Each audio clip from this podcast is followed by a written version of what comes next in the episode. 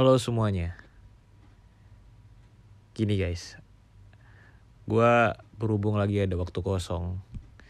Gue jadi pengen upload episode baru. Karena udah lama gak, udah lama banget gak upload episode baru.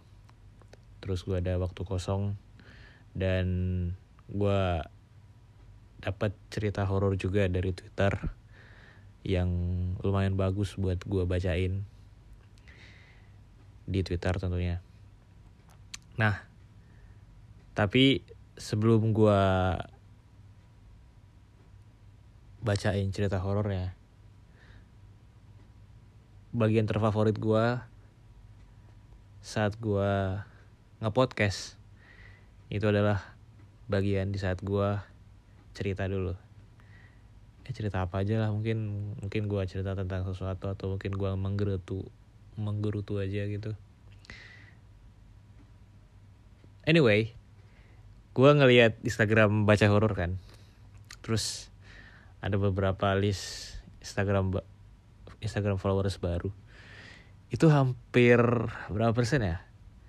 Hampir 50 persen dari total followers baru itu itu yang gue lihat dari profilnya itu rata-rata ibu-ibu ini loh ya pak kayak ibu-ibu muda zaman sekarang gitu kayak yang masih umur 25, 26 sampai 30 tahun gitu. Jadi gue agak kayak gimana ya? Bu, mohon maaf nih ya, Bu. Atau Mbak. Mbak kalau Mbak dengerin podcast saya nih. Tujuannya buat mungkin sebagai alat dongeng buat anak bayinya. Ya kayaknya mbak salah podcast nih salah tempat. Soalnya podcast saya ini cocoknya bukan buat anak mbak tapi kayak cocok buat nakut-nakutin nakut-nakutin tikus di dapur ya. Jadi mungkin ini buat ya sekedar hiburan buat ibu-ibu di luar sana yang pengen dengerin cerita-cerita horor yang langsung dari narasumbernya dari Twitter. Saya saya mengucapkan terima kasih buat yang udah mendengarkan podcast ini gitu. Walaupun emang upload sesuka-suka saya gitu. Kapan pengen upload? Ya hari itu pengen upload rekaman langsung upload. Kayak sekarang saya lagi gabut gak ada kerjaan. Ya kan? Jadi ya udah. Dan dan juga gue pengen mengguru tuh soal akhir-akhir ini banyak banget men. Konser. Kayak promotor-promotor di Indonesia ini kayak tahu gitu gimana cara buat bikin bangkrut bikin bangkrut anak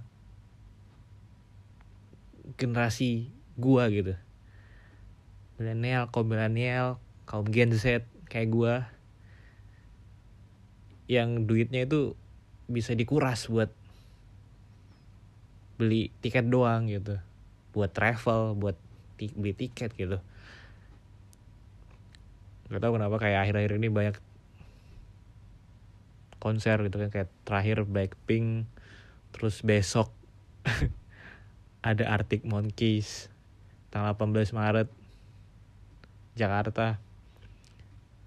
Terus nanti Juli juga ada The 1975 kayak lu mau bangkrutin gue silahkan. Tapi tolong gue punya bandaris jadi gue gue tahu artis mana nih bakal gue beli ini. Tapi ya udah makasih udah nawarin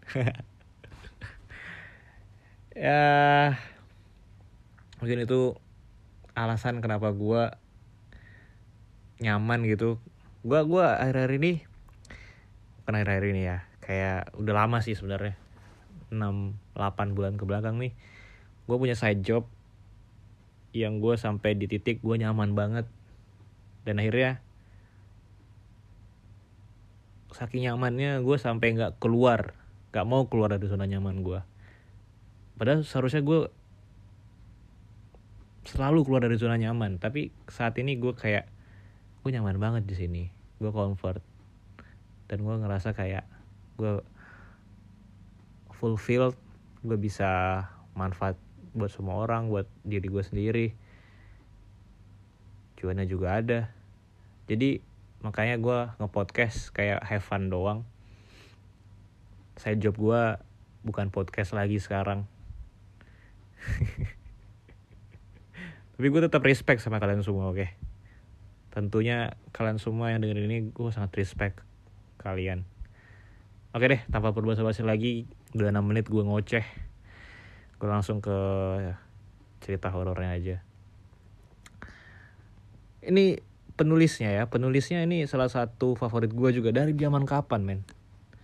Namanya Restu. Restu Wira Atmaja mungkin pendengar-pendengar lama tahu lah siapa ini ya. Nah judulnya pendakian penuh tumbal. Kita mulai ya.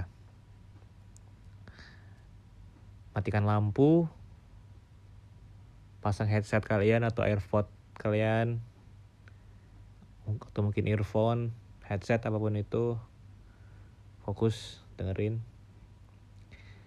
Kita mulai. Halo, perkenalkan, namaku Tono. Kalian bebas memanggilku dengan sebutan Ton ataupun No. Aku ingin membagikan sebuah kisah mengerikan yang tidak pernah dilupakan selama hidupku sewaktu melakukan sebuah pendakian di salah satu gunung yang ada di Jawa Timur. Sengaja aku tidak ingin menyebutkan nama gunungnya karena takutnya akan menimbulkan kisruh dan pengaruh tidak baik bagi orang-orang yang memang ranahnya ke arah sana. Oke, langsung saja. Suatu hari, aku diajak oleh salah satu temanku yang bernama Mamat. Kebetulan mereka semua ini edik banget sama gunung. Enggak bapaknya, anak sulungnya, dan juga si adiknya Mamat serta circle bapaknya, semua suka gunung. Memang, mereka semua ini seperti sudah menyukai alam sejak lama. Setelah waktu dan lain, yang lainnya sudah ditentukan, aku pun segera menyiapkan diri sebelum tiba waktunya untuk memulai pendakian di salah satu gunung yang ada di Jawa Timur. Untuk informasi saja, kami berangkat dengan anggota kurang lebih tujuh orang, di antaranya aku, Mamat, adiknya Mamat, bapaknya Mamat, dan tiga teman dari bapaknya Mamat. Karena aku ngekos di tempat bapaknya Mamat, jadi aku sendiri kenal dengan Mamat. Namun, perkenalan kita tidak terlalu erat, hanya sebuah hanya sebuah hanya sebatas perkenalan karena berada di tempat kos saja. Singkat cerita, saat hari H tiba, kami memulai melakukan perjalanan yang dimulai dari Jakarta ke Jawa Timur. Dan yang lebih parahnya, perjalanan kali ini benar-benar bikin aku kehilangan mood. Karena perjalanan ini memang bad trip abis. Bad trip atau bisa kita bilang perjalanan yang buruk ya. Belum lagi hujan deras yang mengguyur kami saat kami berangkat. Dan yang paling parah, kita sempat nyasar ke daerah antah berantah, bahkan sampai kejebak lumpur pas tengah malam. Setelah melewati perjalanan yang benar-benar menguras tenaga, kami pun beristirahat di sebuah danau. Tetapi dari sinilah kejadian yang mengerikan terjadi. Aku melihat dengan jelas adik dari Mamat ini diseret ke arah danau secara beramai-ramai. Aku yang melihat itu hanya terdiam sembari menatap wajah mereka yang kesetanan. Tidak lama kemudian, adiknya Mamat ini digebukin hingga tak bisa bergerak sama sekali. Aku hanya terdiam dengan tubuh yang sudah gemetar dan tidak bisa berbuat apa-apa. Dalam hati, aku bertanya pada diri sendiri apa yang sebenarnya terjadi. Karena ada sesuatu yang menjanggal, akhirnya aku pun langsung lari. Karena mereka semua menatapku dan dengan tatapan yang mengerikan. Pikir mereka korban selanjutnya adalah aku. Aku sengaja meninggalkan semua barang-barang yang ada di yang ada dan terus berlari menjauhi dari mereka hingga memasuki hutan-hutan. Aku tidak bisa menjelaskan secara rinci yang terjadi selanjutnya. Akan tetapi, saat aku terbangun, aku sudah berada di sebuah gubuk yang entah siapa yang membuatnya karena posisi gubuk itu sendiri berada di tengah hutan yang masih sangat-sangat liar. Aku pun memberanikan diri untuk melanjutkan perjalanan untuk mencari jalan keluar. Keadaan sudah gelap, akan tetapi saat aku berada di tepat di bawahnya,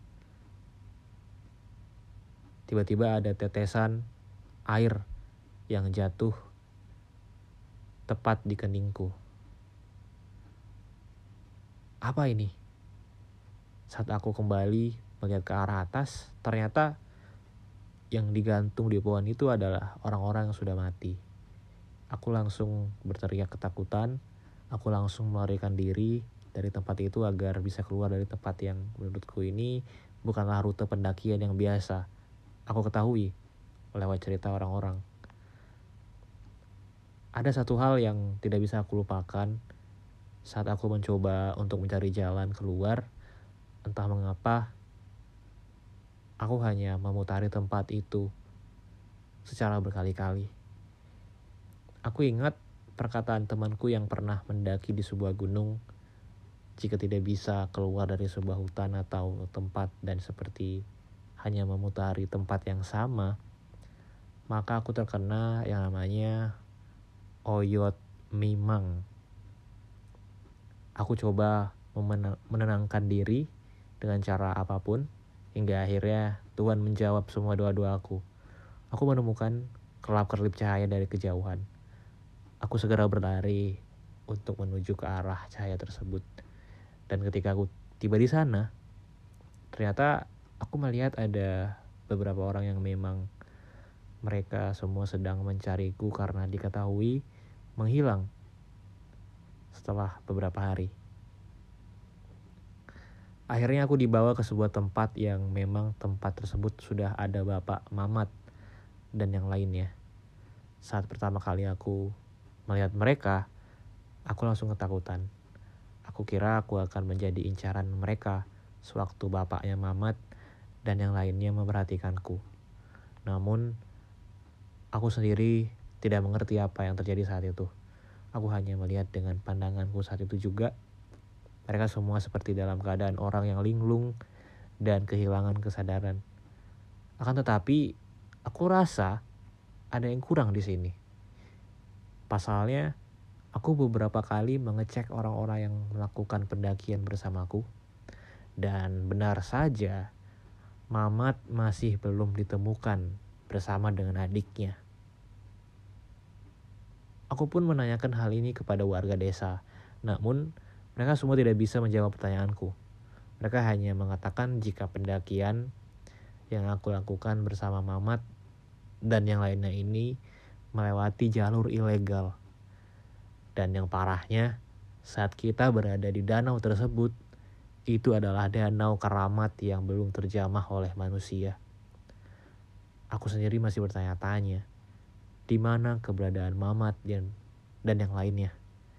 Hingga akhirnya aku mendapatkan sebuah berita yang menyesakkan di dada. Ternyata adik dari Mamat dan juga Mamat sendiri, mereka berdua dijadikan tumbal oleh bapak Mamat dan juga teman-temannya. Sungguh sangat mengerikan. Gua Iksan pamit undur diri. Terima kasih sudah mendengarkan sampai selesai. Dah.